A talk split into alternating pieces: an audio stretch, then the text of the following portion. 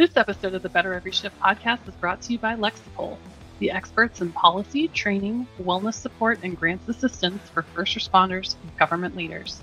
To learn more, visit lexipol dot com. That's L E X I P O L dot com. Now let's get into the show.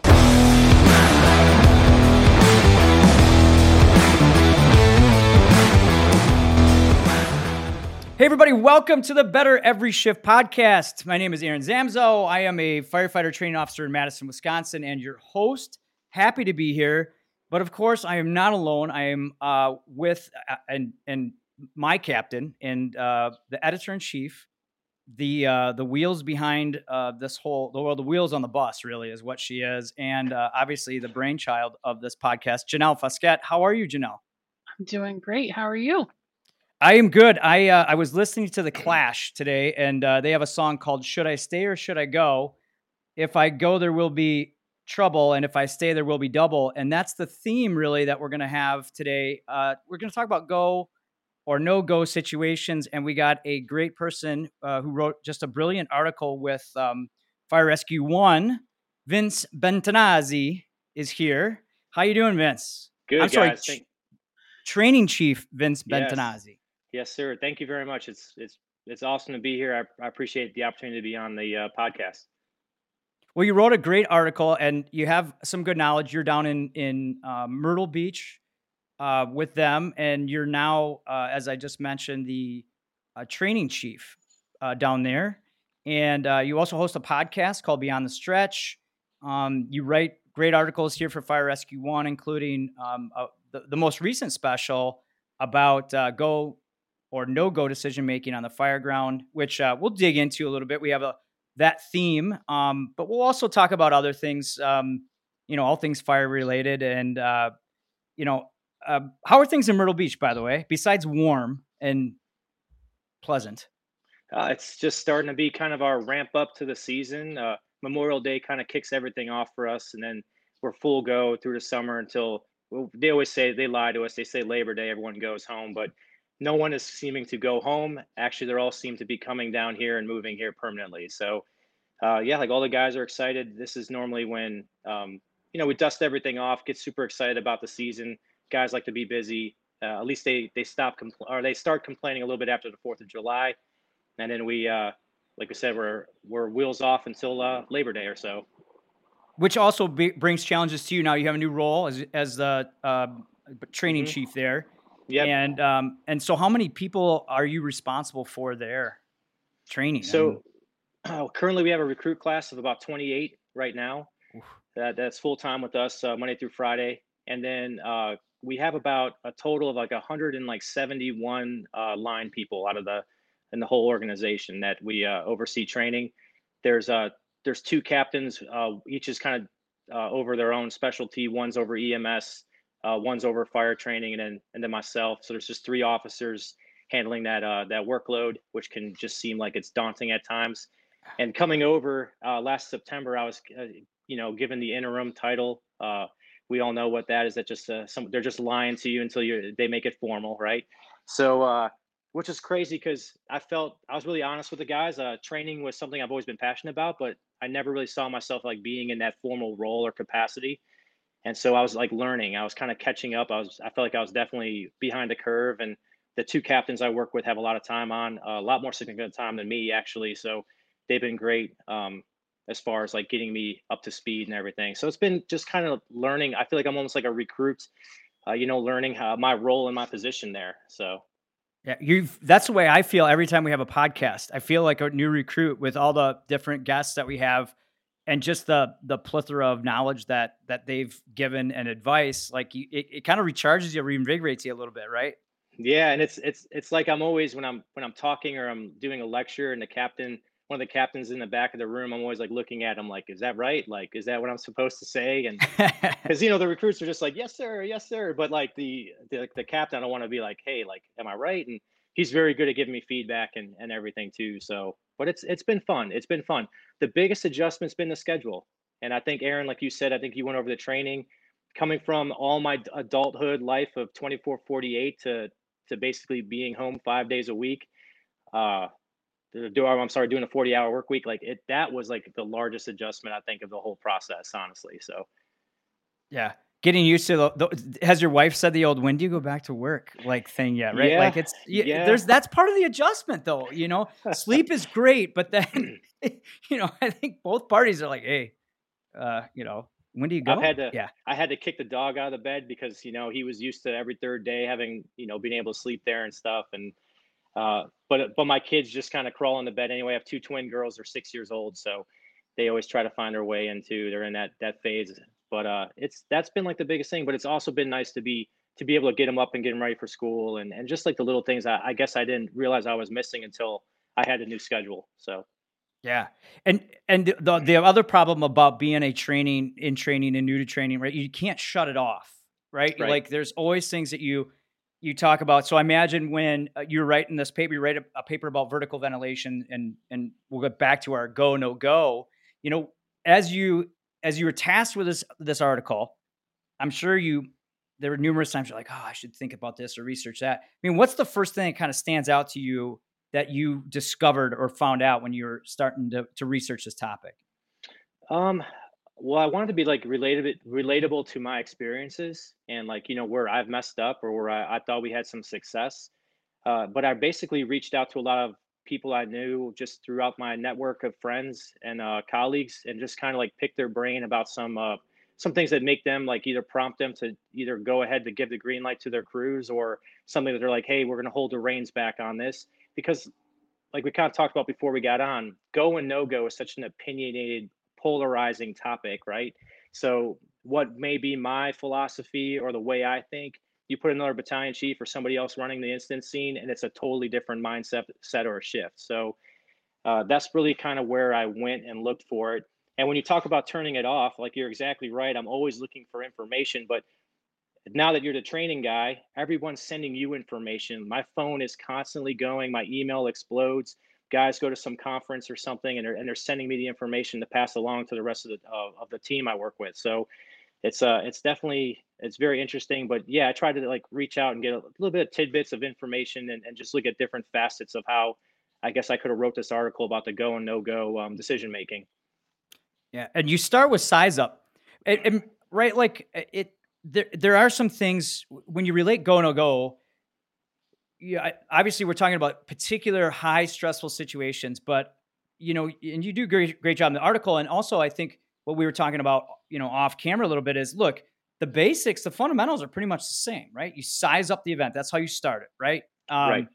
And and so from there, take it from there. So you find out, all right, let's, what are you looking for for your size ups? Whether it's for vertical vertical ventilation or you're on the fire ground, you know, as you're researching this, you're talking to other people. I mean, what, what are some of the things you're like, yep, I get this, or I didn't think of that?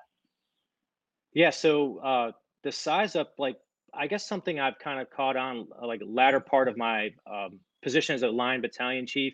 Uh, we have an incident safety officer that's assigned to our shifts that that work. And it's kind of, we have like a general like rule of how to to use that person, but it's not an absolute, right? So we we kind of like we're going through the process and stuff. And so often you you work on that initial size up. It's what that engine officer or that truck officer or even the rescue officer says when they first pull up their pat and they're looking through their windshield, and you just live in that like that like two minute size up window, right? And you have a, a two hour incident, but you've never, you may have realized, hey, wow, it wasn't a two story house. It was a two and a half story or something, but you've never updated it. So one of the things that we talked about with our, with our safety officers is that we're like, hey, when you guys are doing a three sixty, if there's something that is wrong or it's, it's not correct with the initial size up, like we, it's okay for us to change that and update it. So one of the things I think I mentioned was getting a secondary size up. And uh, a couple of things I mentioned in the article was we, uh, I had a truck officer that's very, that was very progressive, uh, very, uh, he's probably one of the most cerebral person that people I've ever met as far as um, being a firefighter. And he would always do a three sixty himself before ever initiating any type of uh, tactic. And I always thought that was actually really cool because he, he wanted to take the time to size up the building himself and read conditions. And he didn't want to just rely on what that person's thirty second um, tidbit of information or or go off of somebody else's, I guess, radio message, right? So that was some of the stuff that we talked about. The size up needs to be ongoing, and it's okay for those those crews and those team members to to take a step back and, and take a couple minutes, especially if they arrive a few minutes later than the initial uh, arriving unit, and just take that time to kind of like, all right, let's let's take a breather. Let's get all four sides of the building if we can, and then let's either go to the roof or figure out where's our, our best opportunity to, to ventilate the structure. Yeah.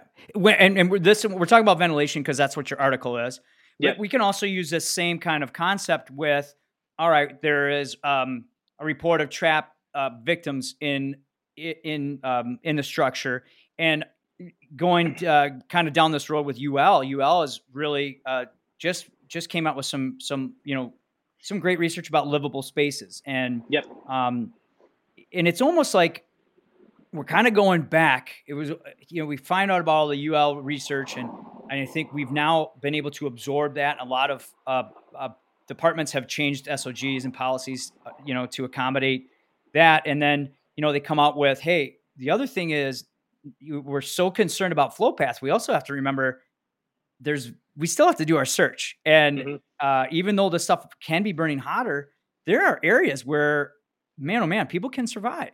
And so, you know, part of that size up then, you know, you, we talked about vertical ventilation. How does that change then if we're doing search? Right. Uh, searchable space, identifying it. That was another thing that we've, and we, I literally were just weird. I had a group of us just talking about this, you know, uh, when we went through, so when, before my time as a, as a, as a shift commander, uh, as a backseat firefighter, or even a company officer, there wasn't that information. Right. And so like, we were passed on this knowledge of like, it's traditional searches, it's right hand, it's left hand, it's going through the front door. It's always the, you know, and, uh, to now where you have that information, but it's like someone has to break that mold and pass on that that information and and basically, I hate to say the word permit, but allow these these people on these incident scenes to carry out those tactics. Okay, V E S, you you referenced Charleston, uh, Charleston, South Carolina. We actually sent a contingent of about nine or eleven of us down there to train with them because they were performing V E S before our department really kind of adopted it as as maybe a primary uh, search tactic that when it needs to be. So. Uh, You, but you having that size up and doing that three sixty, and maybe the search, uh, the rescue officer that's assigned to, to take a couple companies and be a search group, as we talked about before, like taking that size up and being like, hey, let's search here. The hose line's being advanced through that front door, but it's quicker for us to go through these windows, or maybe the the side door off the garage is a quicker way because in South Carolina, everybody nobody really has basements. We all have garages, and that's a lot of times that's what people walk through is every day. That I don't use my front door, I use my garage uh, door, you know. So maybe that's the quickest access point if, if possible. So and and talking to the you know talking to the owners, and sometimes in some cases uh you know and I've been on some fire scenes where where people have just walked right by the owners, and you know they know the house better than anybody. Right. Um now right like hey yeah. where where's the fire, what's my best way to get in there?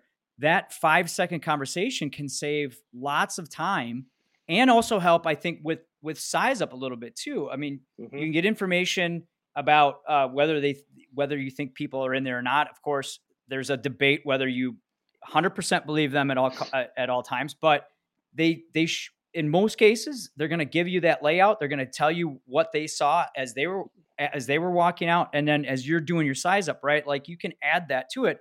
And you mentioned that, like in your ongoing size up, there you're you're getting different reports from different people, and you have to keep putting that together. And uh, so, so let's move to the backseat. Is this something that you kind of started to do in the backseat that now helps you in the front seat? And and what would you recommend for those firefighters that are coming up on the scene? Uh, you know, what should they be thinking or looking or doing? Yeah, you, that's actually a really good point that you brought up about when you ask the occupant or the homeowner. Typically, what's the first question that probably everyone thinks about? Hey, is everyone out of the house? And once they answer yes, they're like, okay, great. Just go stand in the front yard. And there, there's no follow-up questions. And a little bit for that too, like what your alarm center or your dispatcher is doing, right? You have an M D T, they're typing away. And maybe the the caller says, hey, it started in my kitchen. Um, you know, my kitchen's uh, was on fire, but that there's only, it comes out as a structure fire. And unless you like search through the notes and hit the tab down button, you can finally find, oh, hey, The, the location is going to be in the kitchen, and maybe you can have that conversation with the, the homeowner or everything. But yeah, as a backstep guy, I think, I think it almost would, I guess would start reverse for me. Hey, find out what my officer's thinking, what their thought process is. And as an officer to teach that back down to the firefighter. So, uh, you know, it's okay to ask, I think it's it's t- absolutely one hundred percent okay to ask your officer, maybe post incident, hey, why? What was your thought process? What were you thinking? What are you looking for? Uh, because you, you teach the first initial person to go through a three sixty. That's an engine officer. So why why not have the other people go and look too? And then maybe you, as you understand the actions and the thought process of the of the person riding in a front front right seat, then now the back step guys can start understanding that process. And maybe if the person is having a bad I don't know, a bad moment, or they're just, they're overwhelmed, they're task saturated, they're able to almost like fill in, hey, we didn't go look at this. This is our routine thing would be for us to go do this process. We missed it. So, but I would almost would start maybe with a company officer and then teaching that back down to the back step people. Yeah. And, and that's a, a great approach. Now I, I'm moving from back seat to front seat on a normal basis from the standpoint of, you know, on this list, off this list, or I'm on the list, but like some days I'm acting, some so you, days I'm not, right? Yeah, so you're just like kind of like a fill-in basis as needed for your I've, organization? I'm having a blast, man, because I drove one day, the next day I'm riding backwards, uh, and then the next day I'm on, I'm, I'm in the front right. And but with that comes a lot of different helmets, hat, not yeah. hats in this case, but different helmets, um, and and kind of looking at things with a different lens, um, and w- which is why I really, like, I go back to your article because I'm like, oh, man, this makes sense sitting in every single seat. You know, so you start with your your size up. It's an ongoing size up, um, and you you mentioned some other things in there too. Not just just don't look for the traditional things. Obviously, you got to look at smoke. You got to look at construct building construction. But every step along the way, there's something that you can improve on to help you with this this decision, right? You mentioned building construction and territory. How how does that play into your decision making? So. Uh... It's you have to get into your d- areas and your districts and look. And one thing about Myrtle Beach that's crazy that uh, we're hoping that a bunch of our guys would take advantage of was there's so much new construction being built. There's framed houses everywhere, right? And so we would just get out and um, go into these neighborhoods that are being built, like almost hundreds of houses.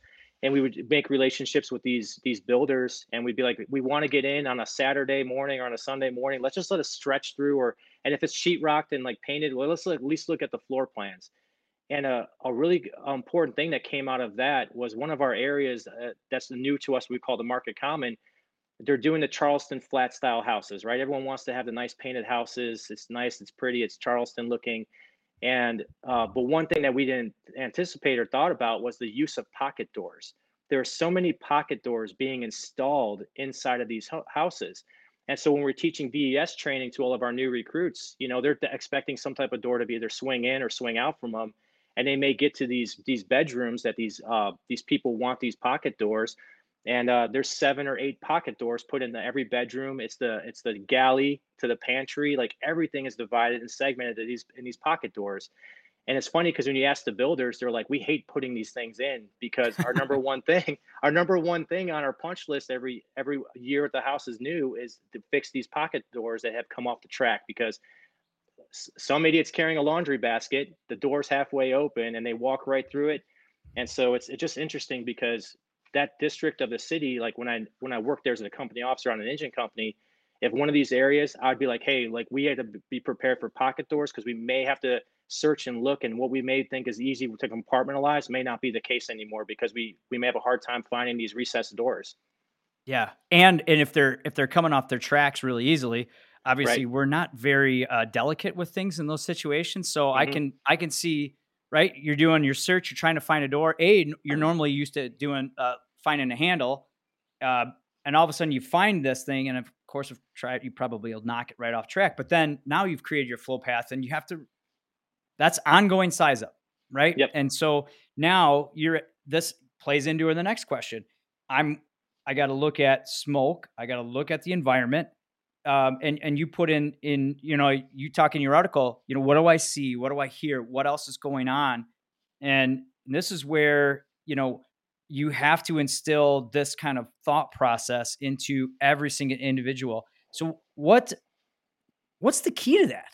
Like other than having a conversation like this? Yeah, it's, so we go into the command.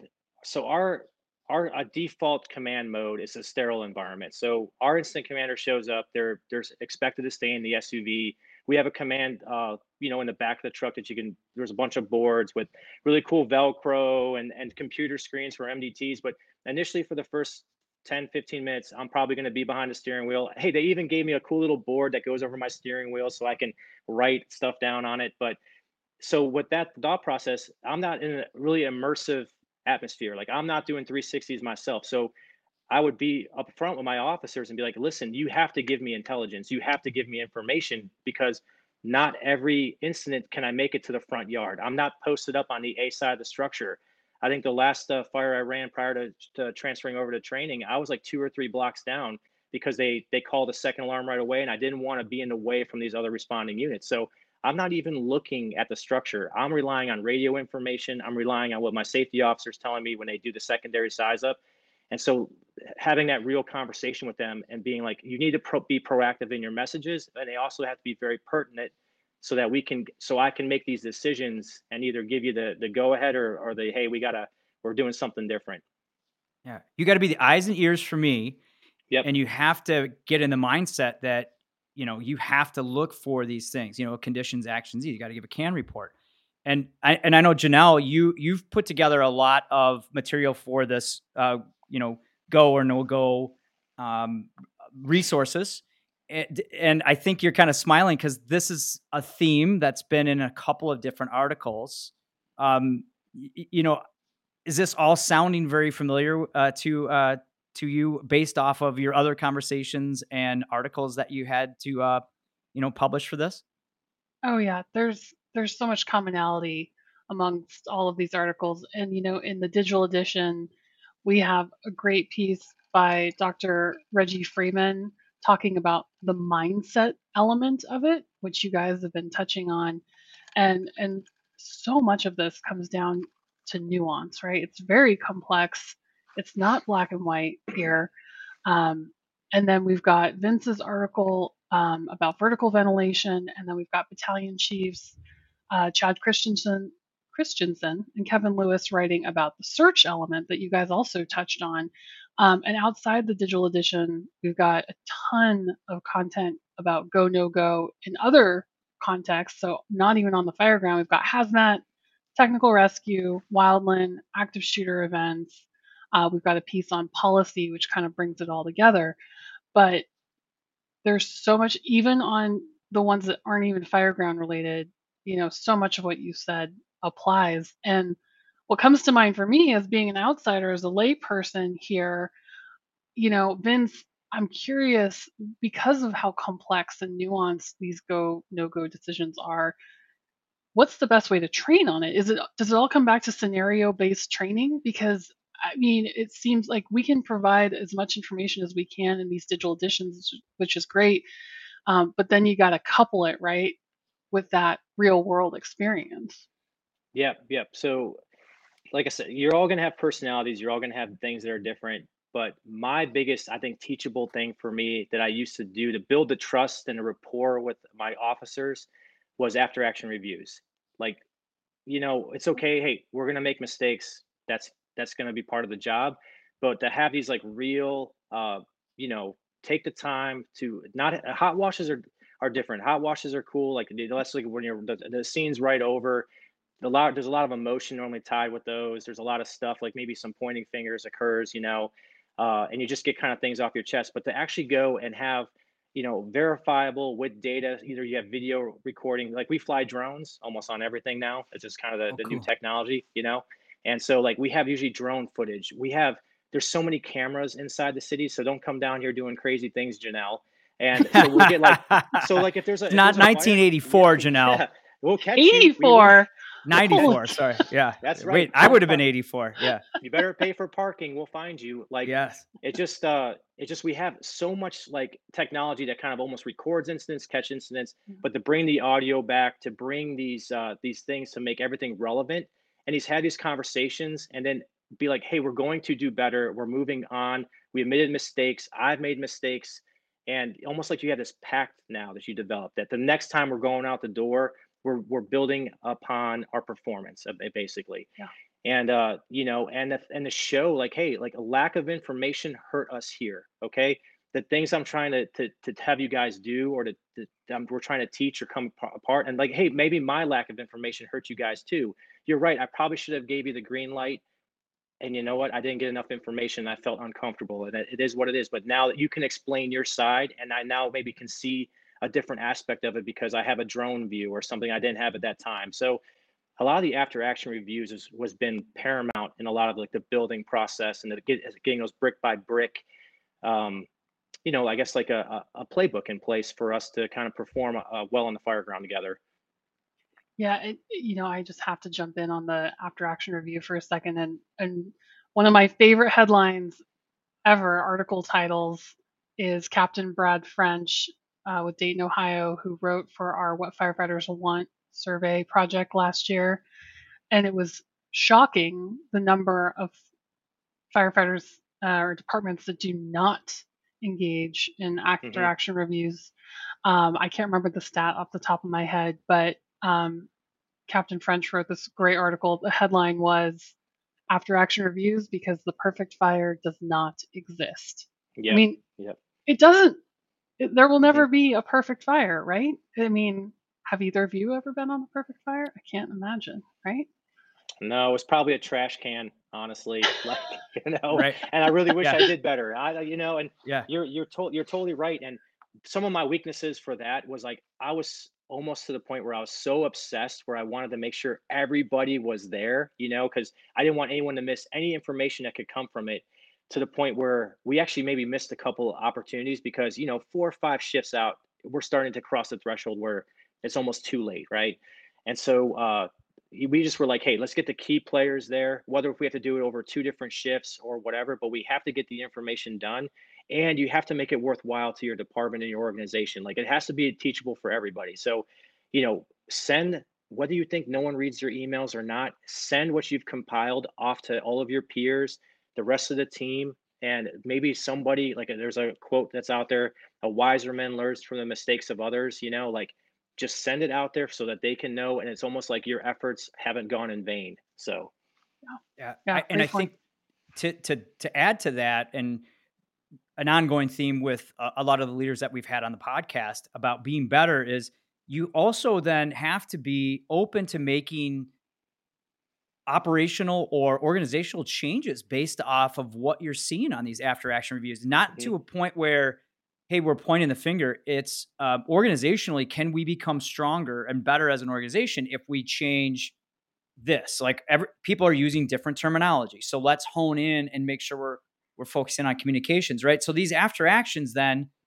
can almost help you focus uh, where your weaknesses are, correct? Right, right.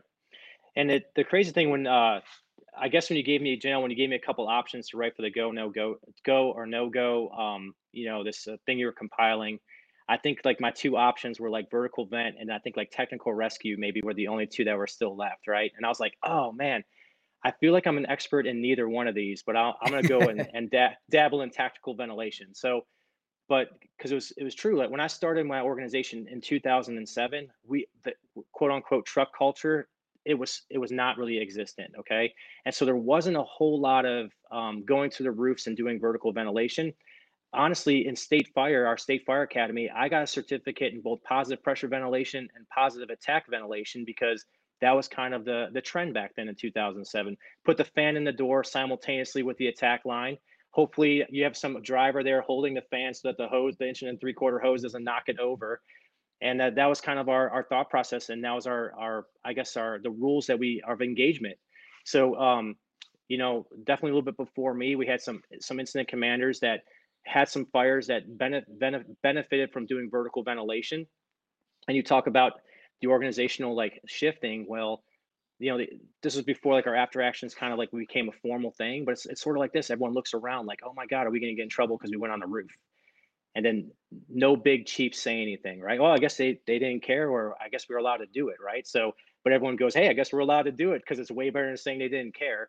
And so then you, you we kind of uh, have to, gone through this process where it's it's been more of a, uh, you know, like a fifty-fifty kind of, um, I guess a, a rule for us. So like, hey, we're not afraid to get on the roof. We're going to do it if it's uh, if it's beneficial. And that's some of the things I, I mentioned are indicators in our in our article that we're going to go and it's green light for the roof.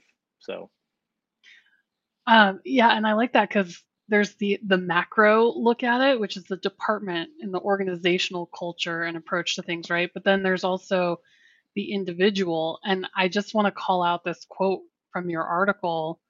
There are individuals who prefer starting a fan over pulling the cord of a chainsaw, or vice versa, no matter the conditions. Mm-hmm. That is flawed decision making.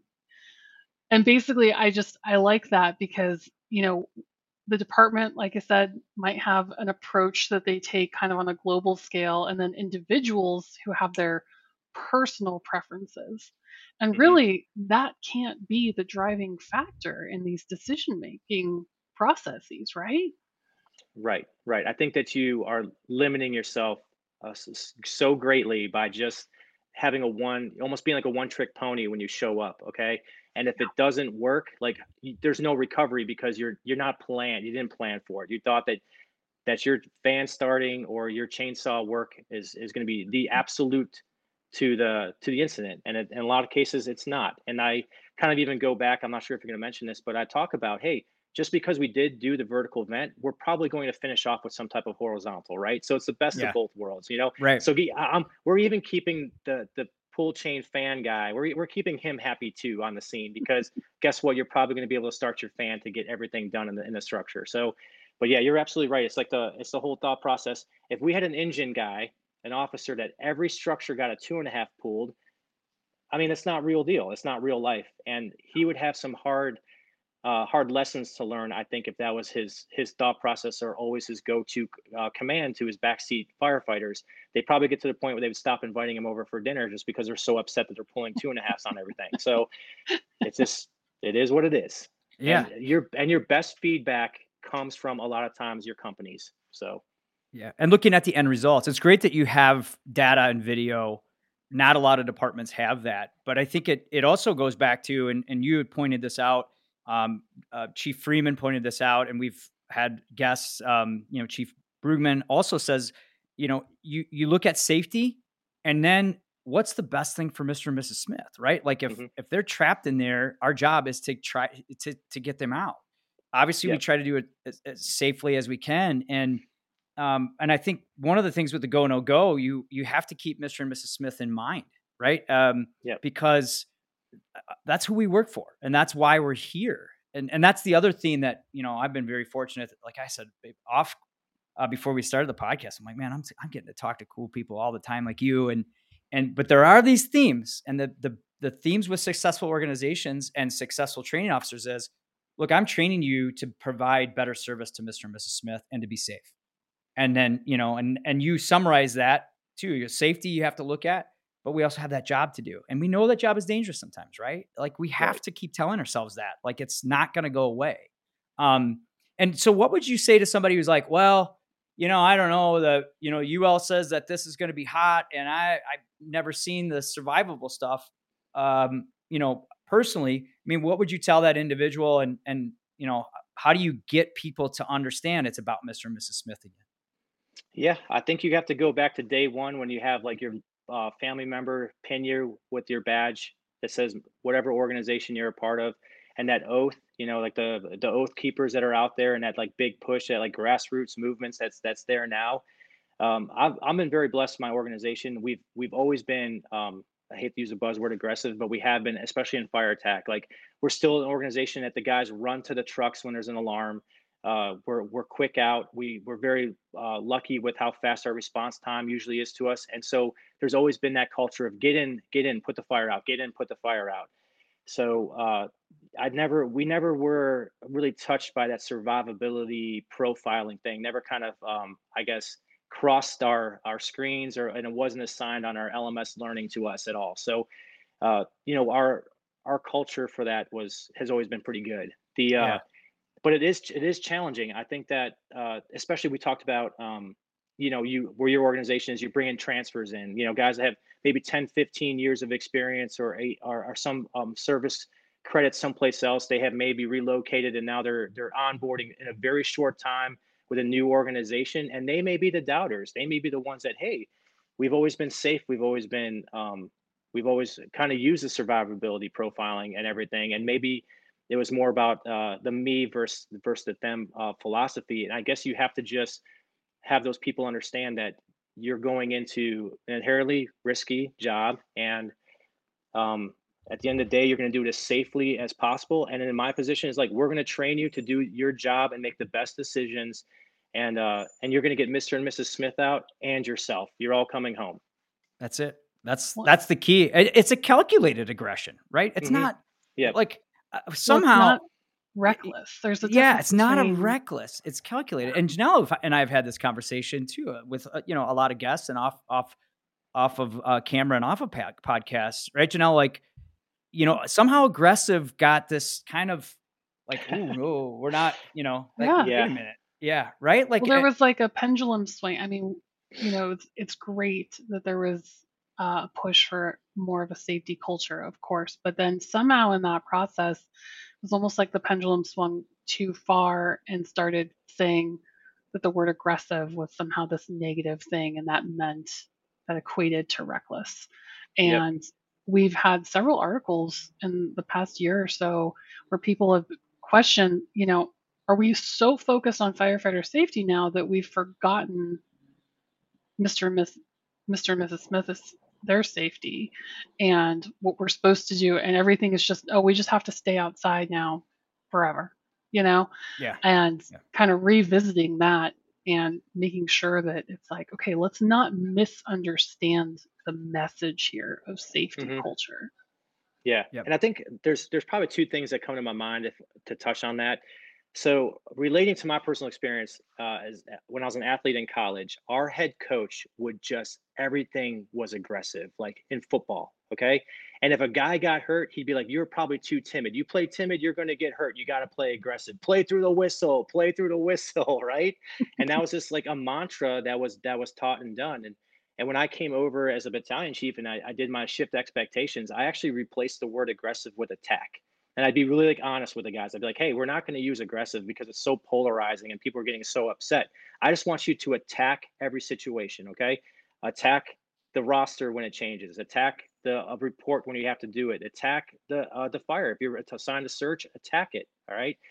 And it just it's just crazy, like kind of how that, that word almost like it makes people go more on their heels than it, it does to kind of like drive through the scenario, the scene that they have to do. So it's yeah. pretty crazy, but yeah, but being an athlete and stuff, like you're, you're going one hundred ten percent. Like that's just how you're taught to play the sport. So almost if you like want to relate um, sports to firefighting, like a lot of people do, like it's the same thing. You got to go one hundred ten percent. Your effort has to max out, has to peg out, because typically you get the best results and you normally win when you're not just going fifty percent, you're probably going to have a, a higher losing percentage. Yeah. And that doesn't mean you don't calculate a, a plan B and a plan C. It's right. just, here's what we decided to do. We're going to put all, all of our efforts into it. We're and continually evaluate. Are we, are we making progress? Are we doing what we're supposed to be doing? And then there's that, you know, there's the no-go decision where you say, we got to try something different. Um, yeah. Right. Like, And everyone ha- gets a process in place. And and and I think you summarize it great. You, it's based off of your experience. It's based off of uh, conversations. It's based off of your education, uh, environment. You know, you have to play all of these things up in, in part of your size up, right? Is there any, what what element did we miss on, on the go or no go kind of co- uh, conversation? Um, just about the size up. Like, so with, with me, I guess in my personal thing, and I guess relating to a little bit, was the comfort, like you talked about wearing three different helmets, right? You got your back seat, your driver, and your officer. Well, there's one of them you're you're extremely comfortable in, you'd rather probably be doing than the other two.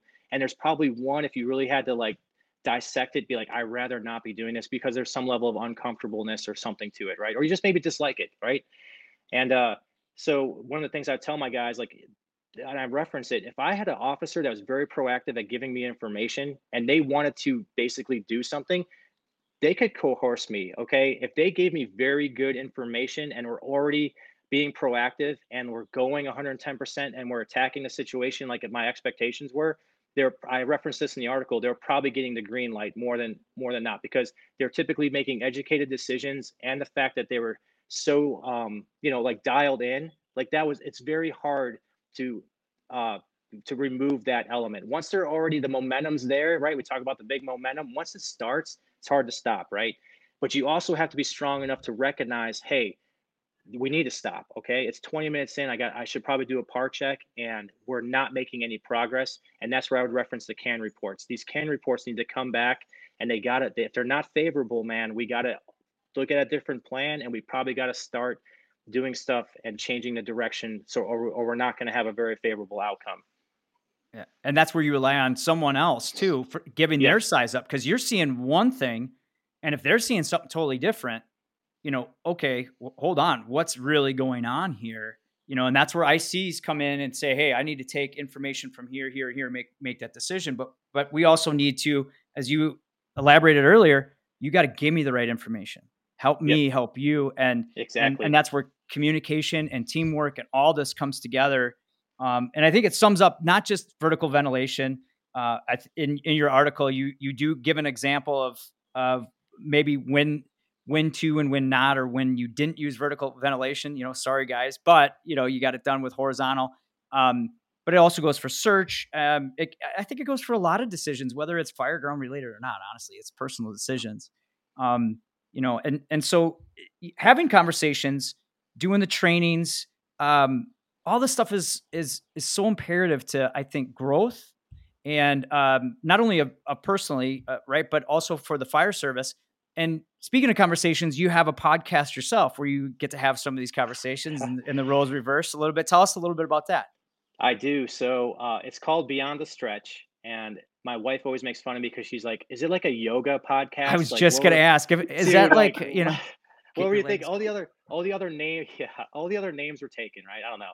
Uh, so, and it, to be, to be honest, uh, uh, my, uh, my colleague, my co-host, He's uh he's awesome. He actually works in a different organization where uh, we were mutual aid friends, basically, and then our friendship kind of just um, basically grew after that. After became, almost finding out, hey, we both grew up in Cleveland. He works for Horry County Fire Rescue. I work for Myrtle Beach. But the biggest thing that was out of our relation out of our relationship was that he lived inside the city I worked in, okay, and then I work or I live where he works. Like he's first battalion at, right. Mm-hmm. So like we had this mutual investment in one another. Like, I don't want your guys to suck, and you sure as heck don't want my guys to suck, right? And that kind of was like the catalyst to it. And then um, one day we're just like, we should do a podcast. And we kind of kicked the can around. And then one uh, Christmas, he's just like, hey man, I got the thing from Amazon. Like, we're going to start, like, let's just see how it goes. So it's been, a, it's been a couple of years. It's like, like I said, it's kind of been therapeutic. It's, it's been fun to kind of talk, uh, about it. And our our names, I'm cousin Vinny, and then he's Uncle Mike, and and it kind of started because uh the guys, when he'd come over and we'd have him over for dinner or we would train together, they would always re- start referring to him as, oh, is Uncle Mike coming? Is he coming to the training? Is is he coming to the station? And then it kind of just was like, hey, that's kind of funny. So but it's but it's been good. It's been a lot of fun. Um like, I wish we could record a little bit more than we can, but with my change in schedule and stuff, it's been a little bit challenging, but it's it's been fun. And topics are just whatever you guys, you know, training topics yeah. or yeah, anything that yeah. comes, comes to mind, basically. Huh? Yep. We have a, yeah. we have a shared notes that we, that we have. And, uh, to be honest, we don't have a script. So we just kind of hit the record button, and we start with a couple like general topics, and we just kind of see where the conversation takes us. And yeah, sometimes, as you, as you guys can attest to this, sometimes you have to, to record a couple times, uh, you know, Never. We, Never. yeah. Especially if like we're stuck in like uh, his his daughter's room, or like we're or maybe I'm stuck in my garage like I am now, and like you you pick up like different things, but but it's it's been cool to to do. And there's been a few people that have like reached out to me, like uh, we had somebody email us um, not too long ago from uh, like Maryland and stuff. And you're like, oh, that's pretty cool, and thank you for giving me uh, give us some feedback on one of our more recent articles or uh, podcasts. So. And I think it's, it's, it is therapeutic. Uh, trust me. I, I know poor Janelle has to do most of the work with this, and I just get to have a lot of the fun and have these conversations. But, um, you know, a, it, it ultimately we all, you know, if you're in this for the right reasons, you're just trying to get better. And it's one of the right. ways that, that you can get better is having conversations with people in neighboring departments and, um, you know, other chiefs and other training chiefs, and, and talking about some scenarios that they've been in, where what did they learn from a scenario? Because that's how you can learn, and then you pass it on. And so, you know, we can't thank you enough for being here, for writing the article, but you're not done yet. Okay. We have, we, we do some personal questions. We call it hot seat questions, just a, um, you know, quick kind of, you know, thirty second ones. They can come from all different, who knows, who knows where they come from. Uh, okay. Some people email us the questions. I always tell uh, the joke that my mom and Janelle's mom come up with most of them, which probably is true, right, Janelle? Mm, maybe. All right. So you you could start. Uh, she's got actually got some good ones already prepared, so I'll have Janelle start with it. All right. Well, we talked about the podcast being therapeutic, but I want to know how you blow off steam. Anything that's pod, how you blow off some steam. So uh, it used to be uh, working out. I'm an avid swimmer, uh, especially uh, since uh, Myrtle Beach has started an ocean rescue team. I'm, I'm uh, one of the U S L A lifeguards that we have. And uh, even though it's still challenging, I'm, I don't get in the ocean as much as I, I'd like to because of the new schedule. Um, swimming is definitely a, a passion of mine. And that's definitely one of the ways, if I'm not in the pool at least two or three times uh, a week, everyone around me, including my wife, kind of knows. And it's like, you just need to go swimming. Very cool. Very cool. Perfect. All right. I got a new one here. When's the last time you were wrong and how did you handle it? um, let's see here. Uh, it, probably uh, this today, actually, in training. Um, like I said, I, I'm behind the curve when it comes to, to knowing everything. I'm actually, to be honest, getting through my I O Ws to get some of my instructor certs for the state. And like I said, I have the captain that that kind of caught me uh, giving some wrong information today to the recruits.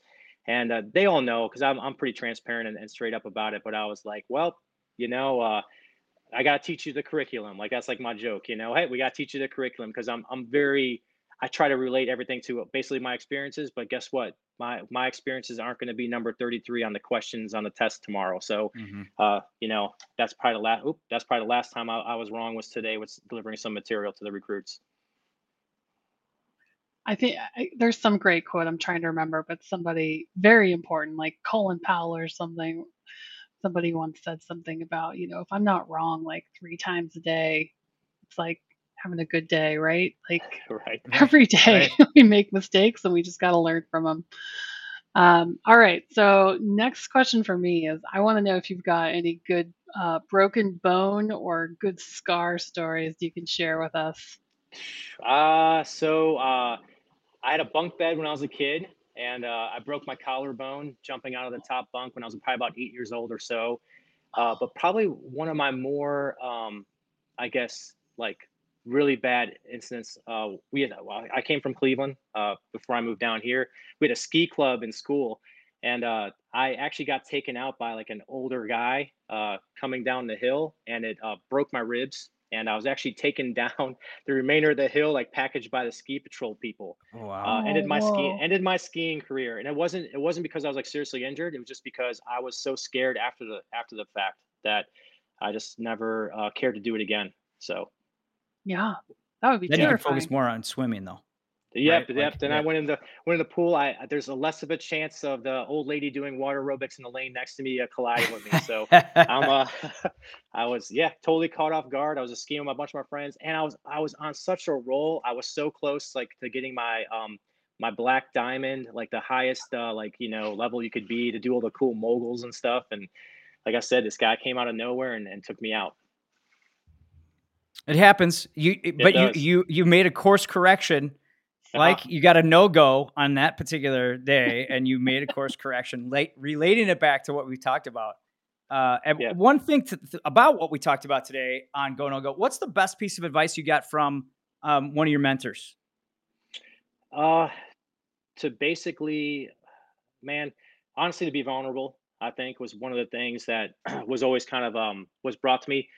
Uh, my, one of my biggest mentors that I, I take, I guess in the fire service, uh, you know, one of the, one of the chief officers I work with here, but a, a coach of mine in college was definitely my, uh, one of my biggest mentors, one of the best human beings I've ever probably, uh, got to be around. And that was his message, was like, be, you know, it's okay to be vulnerable. It's okay to kind of make mistakes, because it's kind of a long story, but I'll tell as condensed as I can. Uh, prior to him, this person being my position coach in college, I was at a, I had a, uh, to deal with a person that was very intolerant and uh, did not tolerate mistakes being made on the on the playing field very well. So uh, we kind of almost lived in this like scared, uh, uh, timid mo- mindset, right? Because uh, we had a lot of guys that are kind of like very equal in athletic ability. And he thought it was a, the proper way to handle that was if I made mistakes, they'd yank us and, and, and put us on second team or something. And uh, when this uh, coach came in, Coach Fox came in and, and took us over my, my senior year. Like, he was not that way at all. He was actually very tolerant and uh, coached us and was like, it's okay to be vulnerable. It's okay to make mistakes.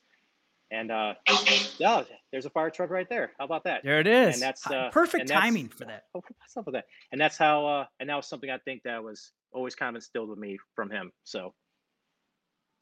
Um, I think that's a perfect way to wrap up, because it's been a theme for, you know, a lot of leaders in the fire service to say, look, if, if we're all here to get better, and this goes back to what we talked about, which is why, Janelle, your, your name for this podcast is spot on. It's about better every shift. And, um, and that's really what it comes down to. If you're vulnerable enough to say, hey, I might be in leadership, I don't have all the answers, but together we're going to, we're going to find them.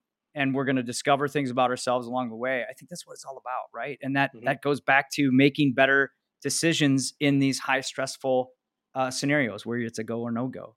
Um, so very well said. Thanks for being a guest today. Um, you know, you can read your article in um, the uh, insert for Fire Rescue One. Uh, Janelle, where is the best place for them to go to get this great information? They can go to fire rescue one dot com forward slash go, no go, all one word, go, no go.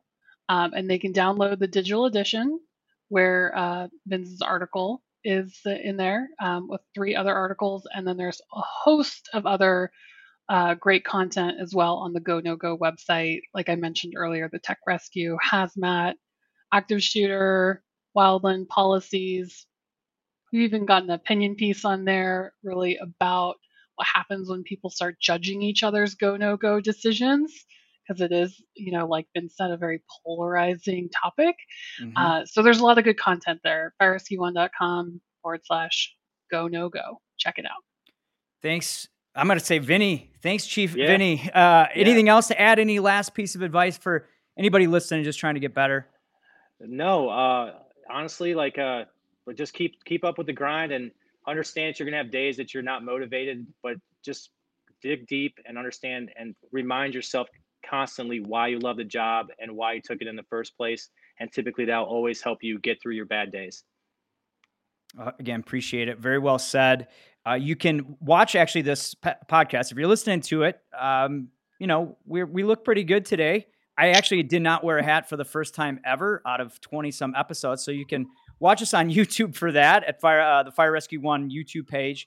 Um, if you are listening and you like what you listen to, uh, if you have questions, you can reach us at Better Every Shift at fire rescue one dot com. Uh, please rate, review the show, share it with your friends. Uh, we really appreciate you all listening. Uh, most importantly, make sure that you learn something, do something, and share something to make you and those around you better every shift.